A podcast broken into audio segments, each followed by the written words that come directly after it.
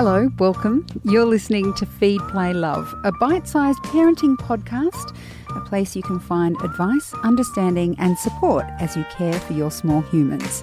I'm Siobhan Hunt.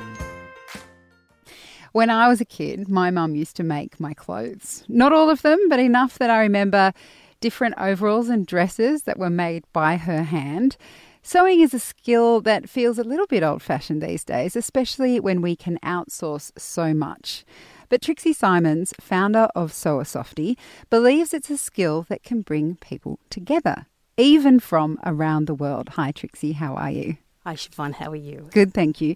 Now, you have many different projects, but I first met you through Sew a Softie, which I think is a good lead into this project we're going to talk about in a minute.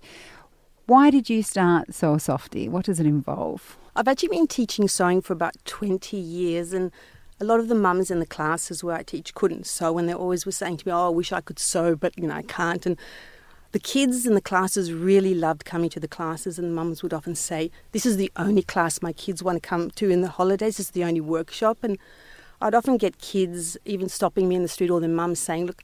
They've kept every single project they've made in your class. And I started thinking, this is just amazing. These kids love the classes so much. And I realized that sewing actually gave kids a lot of self confidence and a lot of self esteem, especially in the school situation where it was a very competitive situation. It was like who did the best at this, who was first. But in the sewing class, everybody's right. Whatever you do is good. And the kids would just come and they'd sit in the classes and they'd chat and they'd copy each other's work. And it didn't matter, you know, if, you know, one person was quick or one person was slow everybody finished their project and the kids were just really excited. So I decided that I wanted to teach kids all over the world how to sew. And that's basically how Sew a Softie started. And Sew a Softie, of course, is uh, making little soft toys, yes, right. uh, which with my children, they would love that. I mean, how important w- was it to find something that children actually wanted to create? Because sewing is a skill. You can make clothes, you can make toys, you can make all sorts of things. But I, I get the feeling that part of the satisfaction is also, also creating something that you're proud of that you can either use or cuddle if it's a softie. Yeah, I think the important thing about sewing with kids is that something that they've actually done by themselves. They come they decide, look, I want this coloured felt, I want this this thread, this is how I want to decorate my softie or whatever we make in the class. And that's really important that they've made the decisions, that there's not an adult telling them this is the right colour, this is the right way to sew. They decide what they want to do, how they want to do it, if they want to do it with a friend. They actually even sometimes sew projects together. And I think that's the important part is they actually they've made all the decisions. And kids for kids it's really important to say, look, this is my decision. I've made this. No one helped me. No one told me what to do. Here I've got it. And they've actually got at the end of the class something they can hold and show. And they're often like, the, as soon as their mums come, look what I've made, look what I've made. And then have something that they can, like I said, the show and hold. And, and it's a reminder of, look, I made that and I made it by myself. And I can do that. I don't need anybody to help me.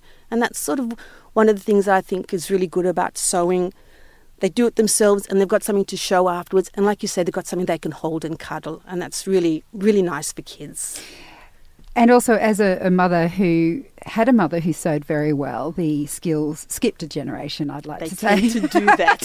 she could do everything for me. I didn't. Sorry, mum. I can sew a button on now.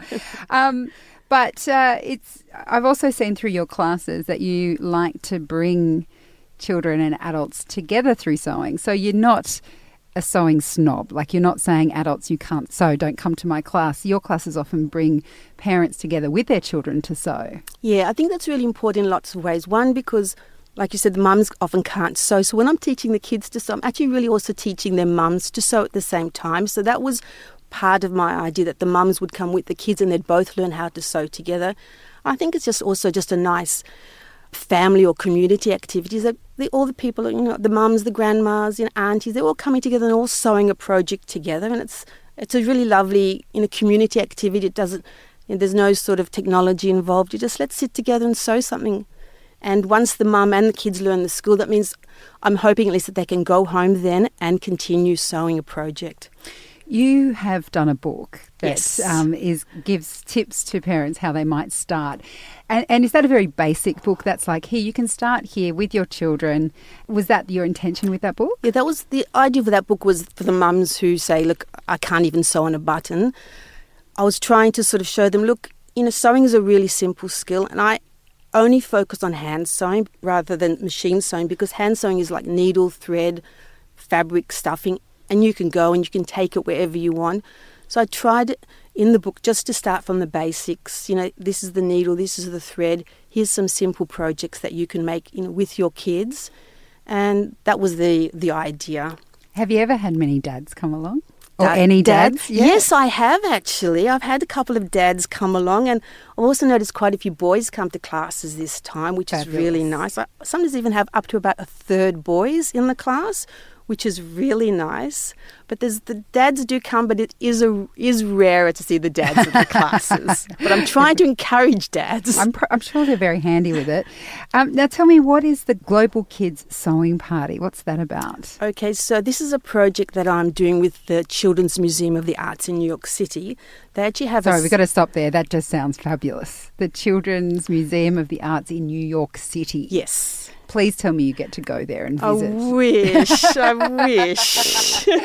Still, it's fabulous. It sounds fabulous. They're actually having a Sew Soft as part of the event. They're actually having running Sew a Softie workshops at the museum. I'm thinking, oh. Don't you need me for that? You I need know, me for that. No, I was hoping, but no, they seem to be able to run it by themselves. So what happened was I saw that they had a civic kids program as part of um, their 30th celebration, and, and I really liked the idea. Each month had a different theme, and the theme for February was kindness and caring. And the whole idea of the civic kids program is just to show kids that they um, can actually be involved in community activities, that they can be part of community responsibility, and they can take part and help people in the community. So when I saw the Civic Kids program, I just contacted them and to ask if they wanted Softie to join in, and they really liked the idea. So the idea is in February, anytime in February, you can join into the party. And the idea is that you sew a softy, and that you then, or at least the kids then decide who they want to give their their softy to or their project to. And for me, it was like by showing kids that they can actually make a difference, I think it's really important. I think it empowers kids to say, look, I don't have to wait till I'm an adult to do something. I can actually make a softy and I can give it to somebody, and that actually can make a difference in their life. It's actually open to you know families to join in. I've got schools in America. I've got Girl Scouts, guides, family birthday parties joining in. I've actually got over 55 groups joining in from 15 different countries at the wow. moment. So it's How yeah, fabulous. it was like amazing. I thought, wow, that's really incredible. So it's very very exciting. So how can people get involved? Well, I have a Google Doc where to to sign up doc. It just gives you all the information. And that just gives me an idea of who's joining in. And the idea is just any day in February, you sew your softy and you decide who you want to give it to, and you tag Sew a Softie and the the museum, and the museum is actually going to put every person's softy up on their website as part of their online gallery. And um, I'm going to also repost on Instagram on my site everybody's softy. That's exciting. Kids love seeing that Oh, stuff. So yes. look, I'm famous. I know, it's really lovely. and on the Instagram page, what's the handle that people It's should- coloured buttons. Coloured Buttons is the handle. They can look for it there. Uh, and they can find all the information on your website, which is Coloured Buttons. And also, I've got a Sew a Softie website too. Oh, it's happening So everywhere. It's just, yeah, it is happening everywhere.